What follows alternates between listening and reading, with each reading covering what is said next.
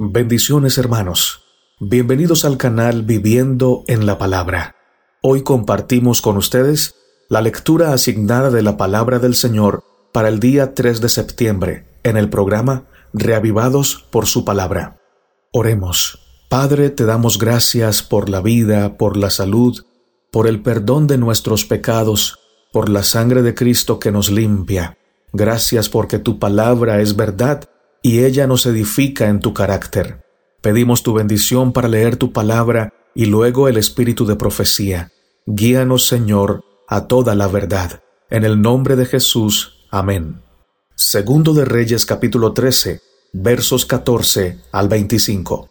Estaba Eliseo enfermo de la enfermedad de que murió. Y descendió a él Joás, rey de Israel, y llorando delante de él dijo, Padre mío, Padre mío, carro de Israel y su gente de a caballo. Y le dijo Eliseo, Toma un arco y unas saetas. Tomó él entonces un arco y unas saetas. Luego dijo Eliseo al rey de Israel, Pon tu mano sobre el arco. Y puso él su mano sobre el arco. Entonces puso Eliseo sus manos sobre las manos del rey, y dijo, Abre la ventana que da al oriente. Y cuando él la abrió, dijo Eliseo, Tira. Y tirando él, dijo Eliseo, Saeta de salvación de Jehová, y saeta de salvación contra Siria, porque herirás a los sirios en Afec hasta consumirlos. Y le volvió a decir, Toma las saetas. Y luego que el rey de Israel las hubo tomado, le dijo, Golpea la tierra. Y él la golpeó tres veces y se detuvo. Entonces el varón de Dios, enojado contra él, le dijo, Al dar cinco o seis golpes, hubieras derrotado a Siria hasta no quedar ninguno, pero ahora solo tres veces derrotarás a Siria. Y murió Eliseo, y lo sepultaron. Entrado el año, vinieron bandas armadas de moabitas a la tierra, y aconteció que al sepultar unos a un hombre, súbitamente vieron una banda armada, y arrojaron el cadáver en el sepulcro de Eliseo. Y cuando llegó a tocar el muerto los huesos de Eliseo, revivió y se levantó sobre sus pies. Asael, pues, rey de Siria, afligió a Israel todo el tiempo de Joacás.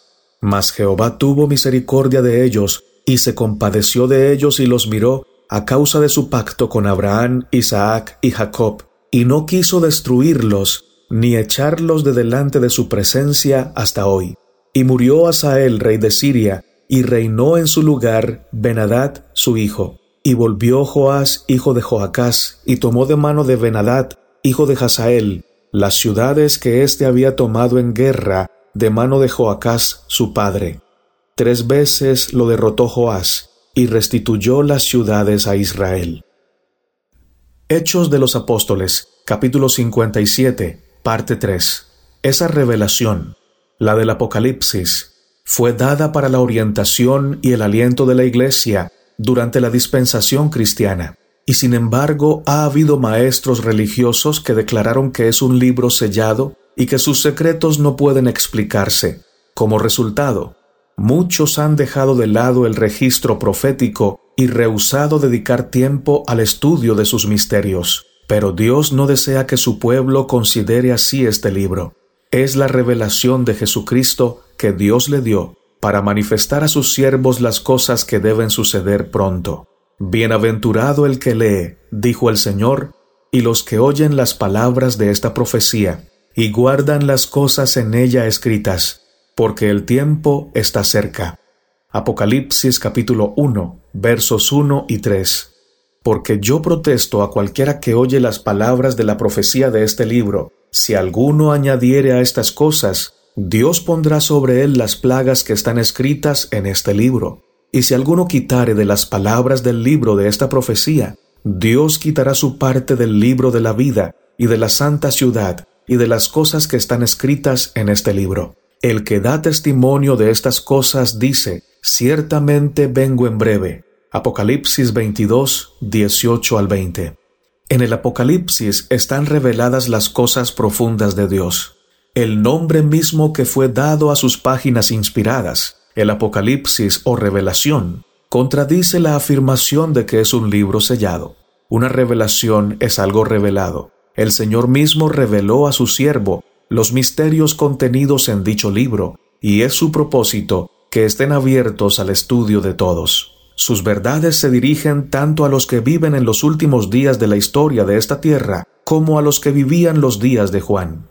Algunas de las escenas descritas en esa profecía pertenecen al pasado, otras se están cumpliendo ahora. Algunas tienen que ver con el fin del gran conflicto entre los poderes de las tinieblas y el príncipe del cielo, y otras revelan los triunfos y alegrías de los redimidos en la tierra nueva.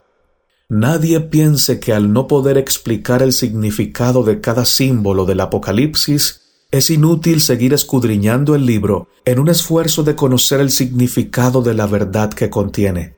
El que reveló esos misterios a Juan dará al investigador diligente de la verdad un goce anticipado de las cosas celestiales. Los que tengan sus corazones abiertos para la recepción de la verdad serán capacitados para entender sus enseñanzas y se les otorgará la bendición prometida a los que oyen las palabras de esta profecía y guardan las cosas en ella escritas. En el Apocalipsis todos los libros de la Biblia se encuentran y terminan. En él está el complemento del libro de Daniel. Uno es una profecía, el otro una revelación.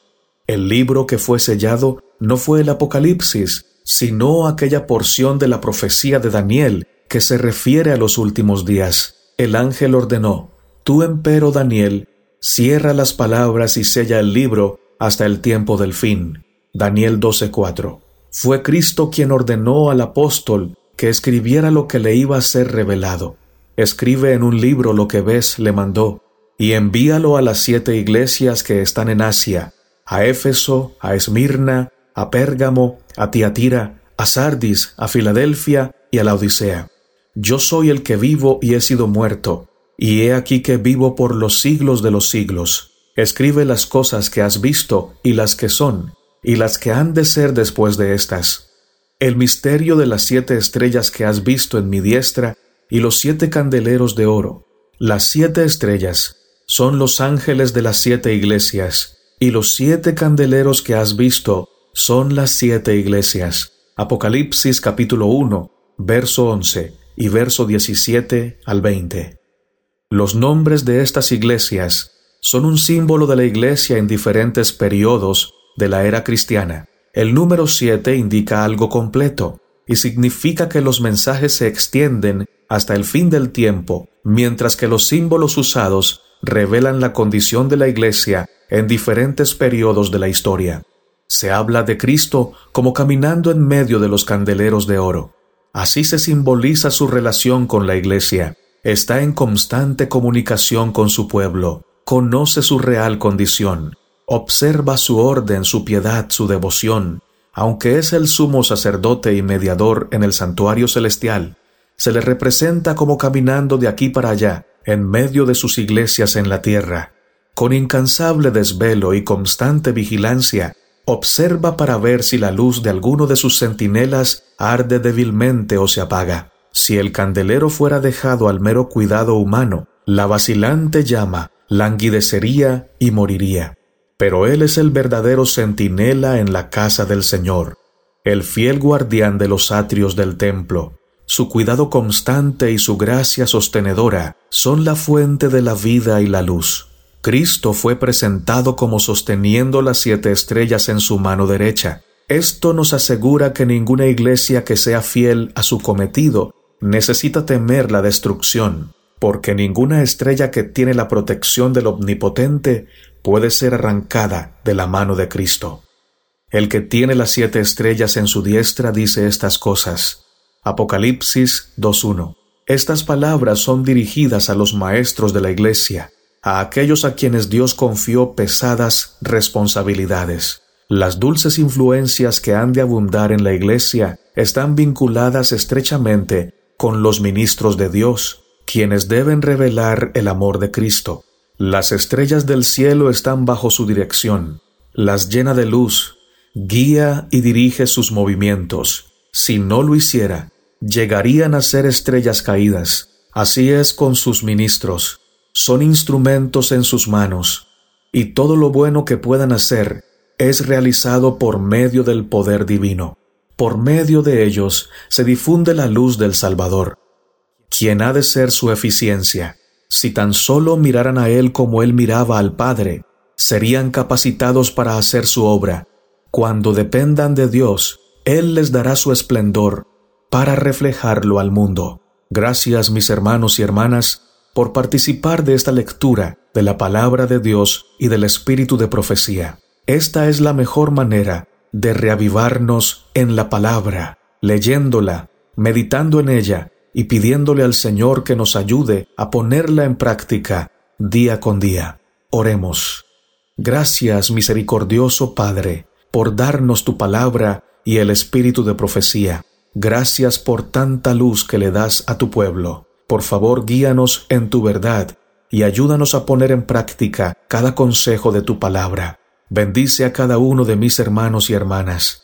Provee para ellos y para mí el perdón de nuestros pecados, la purificación de nuestros corazones, para que podamos ser templos del Espíritu Santo, pero también provee para cada necesidad física que mis hermanos o nuestros familiares tienen.